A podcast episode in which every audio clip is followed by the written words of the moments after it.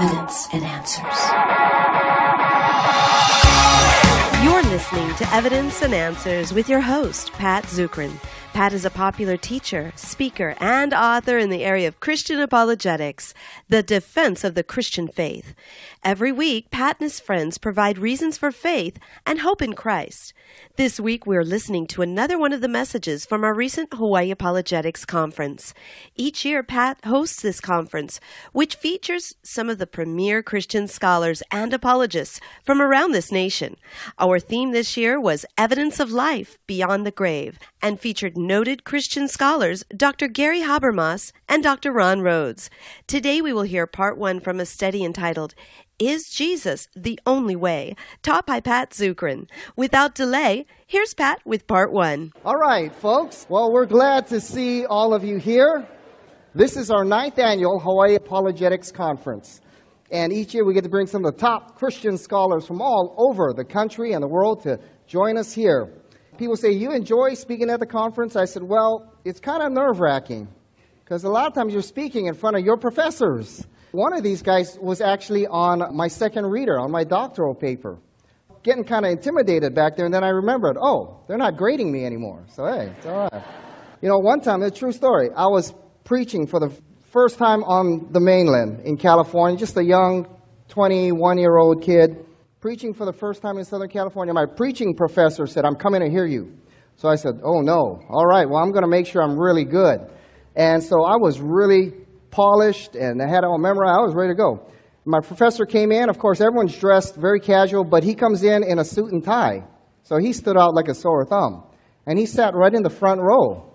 So you saw me preaching, and then he kind of looked up at me, kind of shook his head, and he got up and he walked out. And everyone said, Man, your preaching volume went down like this. And I just crawled through the sermon. And when I was done, they said, Man, that's the most lifeless sermon I've ever heard. And I said, Yeah, sorry. I said, That guy, they said, What, that old codger? I said, Yeah, well, that's my preaching prof. He got up and left on me. So, anyway, the next day, I saw him in class, and I was sitting in the back, kind of hiding from him. And he said, Halfway through his sermon, I had a really bad stomach ache. So I had to get up and walk out. So he said, Pat, I apologize. I hope it didn't affect you. You know, and I looked at him and said, I did it. That's uh. So if they walk out and you see my volume drop, you know, you don't know why. Well, is Jesus the only way? Do all roads lead to heaven? You know, a few years ago, I had one of the most difficult discussions I have ever had in my life. Just a couple of years ago, my.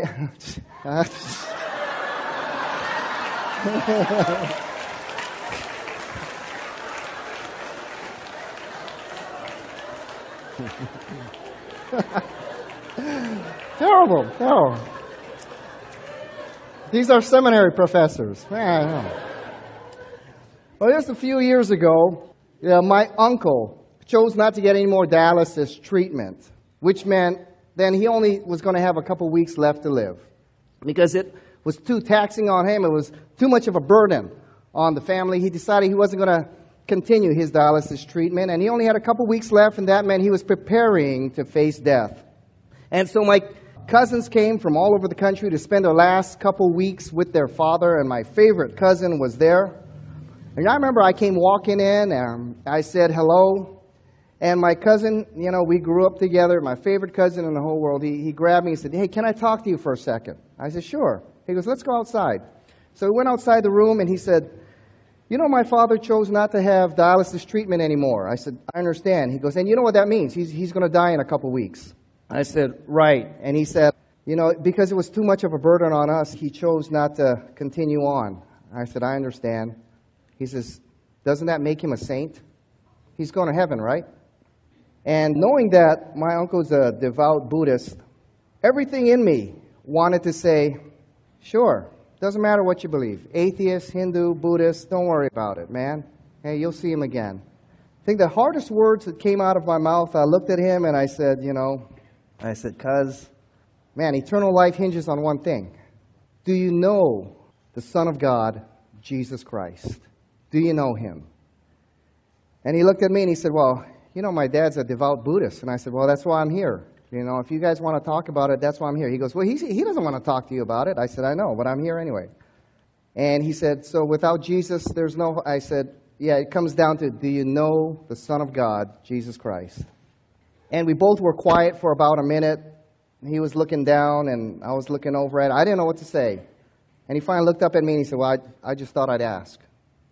You know, and he walked back in. And that was probably one of the most difficult conversations that I have had. And this is an issue many of us struggle with. Many of us are first generation Christians. We're the first Christians in our family or in our entire clan. That would mean those who have died before us or friends and family who don't know Christ, we possibility we may never ever see them again. It's also a teaching that many in our culture today find offensive about Christianity because they perceive Christians as being narrow minded and intolerant. Some common objections you often hear are these Aren't all religions essentially the same? Aren't there many ways to God? What about those who never heard the gospel or God is too loving to send anyone to hell? You know, in our culture today, we're taught to tolerate all religions and all beliefs, and to say one religion is true and the others are false means you're, you're intolerant and you're narrow minded, something no one wants to be labeled. And this is one of the great challenges facing the church today. You know, the majority of Americans, a recent survey shows, 70% of the culture believes that there are many ways to heaven. In fact, not too long ago, there was a survey taken of one of the major denominations in our country, and it states that over half believed there are other ways to heaven.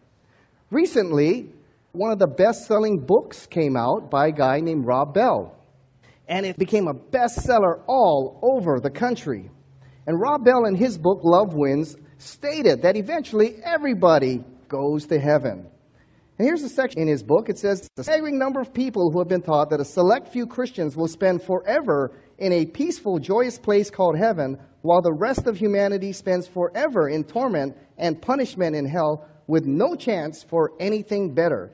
It has been clearly communicated to many that this belief is a central truth of the Christian faith, and to reject it is, in essence, to reject Jesus. He states, This is misguided, toxic, and ultimately subverts the contagious spread of Jesus' message of love, peace, forgiveness, and joy that our world desperately needs to hear. Well, if pluralism is true, if all roads lead to God, then Jesus and his work on the cross is not necessary for salvation. The gospel is not necessary for salvation. Then evangelism then really is not necessary and missions is not necessary. But is it true? Are there many ways to heaven, or is Jesus the only way? Well, the popular teaching in our culture today is pluralism the belief that all religions are equal and valid ways to God. And it's often illustrated in this story here you find in the Hindu and Buddhist scriptures. It's about the elephant and the six blind men. And the story is like this There was a king who sat on a balcony and he called six blind men, and he had them touch different parts of the elephant. One guy touched the trunk, one guy touched the feet, one the tail, one the body, one the ear, and one the tusk over there. And then the king asked them, What is in front of you? And one guy said, Well, what I, the guy grabbing the trunk said, Well, what we have here is a snake. And the other guy said, No, no, no, not at all. The guy grabbing the tux said, What we have here is a spear. And the other guy said, No, you're all wrong. What we have here is a fan. And the fourth guy said, No, no, you're all wrong. What we have here, up against the wall. And the other guy grabbing the tail said, No, no, you're all wrong. What's in front of us is a rope. And the final guy grabbing the, the leg said, No, what, you're all wrong. What we have here is a tree stump. And they began arguing with each other. And the moral of the story is this they're all talking about the same thing. They're all talking about an elephant. But it's because they're blind, they think, okay, each one is right, and they're talking about something else. But if they could all see, they would realize they're just touching different parts of the same thing. Now, pluralists say this is what's happening in the world religions. Okay, when it comes to God, well, you call him Brahma or Allah or Jesus, Vishnu, whatever you want essentially, we're all just touching different parts of the same elephant here. Well, this seems like a good illustration here. But what the pluralist does not realize is that he is also being narrow minded and intolerant. You see, the pluralist believes everyone is blind except him. Everyone's got the wrong perspective, and everyone's blind except him. He's the king on the balcony that sees everything. He's the one that has the truth and sees reality, and nobody else does. And to disagree with him, you'd be wrong. How narrow minded, how intolerant. You know, a professor of mine named Norman Geisler, we had him a few years ago, gave a great illustration of this. He was debating a pluralist. And the professor grabbed the Bible and said, You know, Norm Geisler here is a Christian, and he believes whoever doesn't believe this book here is wrong and not going to have eternal life. And he slammed it on the ground. Well, in his response, Dr. Geisler picked up the man's book and he says, Professor so and so, you know what he believes? He believes that anyone who disagrees what he's written in this book here is wrong. And he slammed it on the table. And there was a laugh in the audience, and people figured out what he was saying. If you think a pluralist is open minded, disagree with them, and you'll see how tolerant they really are. Now, in order to address the issue of pluralism, we must first start with the understanding of the nature of truth. When critics look at you and say, you know, you Christians are so narrow minded, you think Jesus is the only way, your response should be, sure, because that is the nature of truth. Truth, by its nature, is narrow and exclusive and absolute. That's the nature of truth. Truth is not relative. That's what we call a self defeating or contradictory statement. To say there's no such thing as truth, guess what? That's a statement of truth. To say there are no absolutes is making an absolute truth statement. You see, truth exists, it's undeniable. And truth, by its nature, is narrow because truth excludes its opposite. Hey, 2 plus 2 equals 4 and nothing else. Hey, it can't equal 6 or 8 or whatever I want it to. We couldn't have mathematics. We couldn't have engineering. We couldn't have an economic system. We understand 2 plus 2 equals 4. Oh, how narrow minded. How intolerant. Well, that's the nature of truth. If I'm Pat Zukeran, the statement, I'm not Pat Zukeran, not be true at the same time and in the same way. See, truth is narrow because it excludes its opposite. In fact, there's a famous law here called Aristotle's Law of Non Contradiction. And Aristotle's law simply says this opposite statements cannot be true at the same time and in the same way. Opposite statements cannot be true at the same time and in the same way. This is a universal law. We apply this law every day. In fact, you couldn't have a coherent conversation if you didn't apply this law. All right? If you came up to me this afternoon and says, "Pat, are you going to be at the conference tonight?" And I said, "Sure, I'll be there, but I won't be there." Well, would you be taking notes for us? Sure, I'll take notes, but I won't take any. How you You'd be able to, make up, make up your mind. This is, you're not making any sense. You see, we apply that law every day. Hey, we couldn't have a coherent conversation if we didn't apply that law. Truth is narrow because it excludes its opposite. Truth is also absolute. It applies to everyone, everywhere. A triangle has three sides. That's true in China. That's true in India. That's true here in the United States. That's true here in Hawaii. Truth is narrow, truth is exclusive, and truth is absolute. Now, understanding that nature of truth, there's several, there's many reasons to reject pluralism. Let me just give you a few. First, we should reject pluralism because logic reasons against it. Remember the law of non contradiction. Opposites cannot be true at the same time and in the same way. There was a famous Muslim philosopher named Avicenna who said this about the law of non contradiction. He says, Anyone who denies the law of non contradiction should be beaten and burned until he admits that to be beaten is not the same as to be beaten, and to be burned is not the same as not to be burned. In other words, it's a universal law that cannot be denied. Now, opposites cannot be true at the same time and in the same way. And when you study the world religions, when you break it down to its basic fundamentals, people think, oh, we're all talking about the same thing. Well, when you look at the basics of each religion, you realize we're not saying the same thing. We're saying contradictory things. So we're going to just take a look briefly at four things here and look at just a few of the religions and what they teach. First, when it comes to the nature of God, atheists and atheistic religions say there is no God and no creator. Hindus are pantheists. Hey, they believe God is an impersonal force made up of all things in the universe. God is this cosmic energy made up of everything in the universe. God is not a person. Hey, Brahman is not a person. He's this impersonal force made up of all things in the universe. God is the universe, and the universe is God. Buddhism. God is irrelevant in Buddhism. It's all about the individual attaining enlightenment and a state of nirvana, nothingness. Okay, so God is irrelevant in Buddhism. That's why a lot of systems of Buddhism do not have God. They would be atheists. Muslims. Muslims are Unitarian theists. Okay? They believe that there's one God, Allah is his name. The Trinity, what Christians believe there's one God revealed in three distinct persons, Father, Son, Holy Spirit, is heresy. It is blasphemy, shirk, the unpardonable sin of blasphemy in Islam. Judaism. Judaism, they're also Unitarian theists. Hey, they believe in that there is only one God, and the Trinity okay, is also false teaching. Christianity teaches that there's one personal God, the creator of all things, revealed in three distinct persons Father, Son, and Holy Spirit.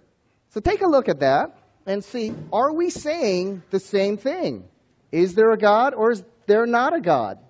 Both can't be right at the same time in the same way. Is God a person or is God an impersonal energy or force? Is God one with the universe or did, is God separate and is he the creator of the universe? We're not all saying the same thing. Let's take a look when it comes to the nature of man. Atheists say we're simply a material being. There's no immaterial soul or spirit that survives the death of the body. We're simply flesh and chemistry, and that's it. Hinduism teaches our true nature because we are one with the cosmic force of the universe. We are ultimately divine, and our individuality is simply an illusion. We're actually a drop in the large ocean of the divine. Buddhism. Buddhism teaches that man is basically good but unenlightened. His real problem is not sin, his real problem is ignorance. Islam. Islam does not adhere to the doctrine of original sin. Islam also teaches man is basically good and through his efforts can attain his salvation. Judaism. Judaism one of, has various teachings, but one of the most dominant is that man is born a clean slate. Everyone has an inclination for evil as well as good, and they can overcome their evil nature by obedience to the law. Christianity teaches that man is sinful by nature, and we are born in sin, and there's nothing we can do to work our way to salvation and eternal life. So take a look at that. Are we saying all the same thing? Is man divine or is he a created being? Is man just a material being or is there a immaterial soul and spirit that survives the death of the body? Is man born basically good or is he sinful by nature? Hey, we're not all saying the same thing. Let's take a look at the next one salvation. Atheists well, there's nothing after death, simply annihilation and extinction. Hinduism teaches that we are in an endless cycle of reincarnation, and we can go through this for millions and millions of years until we finally escape that cycle of reincarnation and become absorbed into the one. Buddhism teaches that we are in an endless cycle of rebirth, and deliverance comes from extinguishing all desire by following the Four Noble Truths and the Eightfold Path. Islam teaches that worthy Muslims will spend paradise, okay, in Islamic paradise, where they will be drinking out of rivers of wine, being entertained by heavenly maidens, whom they can take as their wives, 40 for outstanding Muslims, 70 for those who have been martyred in holy war. Judaism, there's various teachings regarding Judaism. Some teach a resurrection, some teach an immortality of the soul, some simply teach extinction after death. Christianity, Hebrews 9:27, it is appointed for each man and woman to die once and then comes the judgment. Your eternal destiny is determined by the decision you make for Jesus Christ now. So take a look at that list. Are we all saying the same thing? Are we in a endless cycle of reincarnation or do we die once and then comes the judgment? We're not all saying the same thing. Next, salvation. Atheists, really, there's nothing after death, simply extinction and annihilation. Hindus, you're in an endless cycle of reincarnation and you attain ultimate deliverance by devotion to a particular God or enlightenment or through good works. But basically, through good works. Buddhists, you're delivered from the cycle of rebirth by acknowledging the Four Noble Truths and obeying the Eightfold Path. Basically, by works. Islam, Salvation comes by obedience to the Quran. Basically, good works. Since man is basically good, that's why they reject the death, the atoning death of Christ on the cross, because man, by his good effort, can attain eternal paradise in Islamic paradise. Judaism, salvation comes by obedience to the law, basically works. And finally, Christianity. Christianity says because we are sinful by birth, there is nothing we can do to earn our salvation. All we can do, all we're called to do is receive the gift of grace of eternal life given to us through God's Son, Jesus Christ. So take a look at that. Are we all saying the same thing? Is salvation by good works? Or is it there is nothing you can do to earn your salvation? All you can do is receive the gift of grace given to us through God's Son, Jesus Christ. We're not all saying the same thing. Finally, what about Jesus Christ? Atheists say he's simply a legendary figure or good teacher. Hinduism says he's an, one of many holy men. Buddhism teaches he's one of many enlightened ones. Islam says he's a man, a prophet, a great prophet, but simply a man. Judaism says he's a misguided reformer. Christianity says he's the unique divine Son of God. When you look at the fundamentals of all the religions, you realize we are not all saying the same thing. In fact, we are saying mutually exclusive and we're making contradictory truth claims. We cannot all be right at the same time. Okay? Since religions make mutually exclusive and contradictory truth claims, pluralism cannot be true. Steve, philosopher Steve Turner says this We believe that all religions are basically the same. At least the one we read was. They all believe in love and goodness. They only differ on matters of creation, sin, heaven, hell, God, and salvation. Christian philosopher Ravi Zacharias says this most people think all religions are essentially the same and only superficially different. Just the opposite is true. So we should reject pluralism because logic reasons against it. We should also, logic reasons against it. Aristotle's law of non contradiction. Opposites cannot be true at the same time and in the same way. Joining us here on Evidence and Answers. I hope you enjoyed listening to one of our messages from this past year's Hawaii Apologetics Conference. Our theme was Evidence of Life Beyond the Grave. and it featured a wonderful lineup of scholars who presented fascinating and inspiring seminars. If you would like a copy of all the seminars from this past year's conference, log on at evidenceandanswers.org and you can order the entire series. Pat is the director of the Pacific Apologetics Center, a subsidiary ministry of the Bible Institute of Hawaii. Pat's ministry relies on the generous donations from you, our listeners. If you've been blessed by Pat's teaching, please support him in prayer and with a financial gift by logging on at evidenceandanswers.org. Evidence and Answers radio show is brought to you by our key sponsor, Highland Capital Management, providing investors with alternative investment solutions for more than 20 years. To learn more, please visit their website at www.hcmlp.com. Join us again here next week or on the web for more evidence and answers.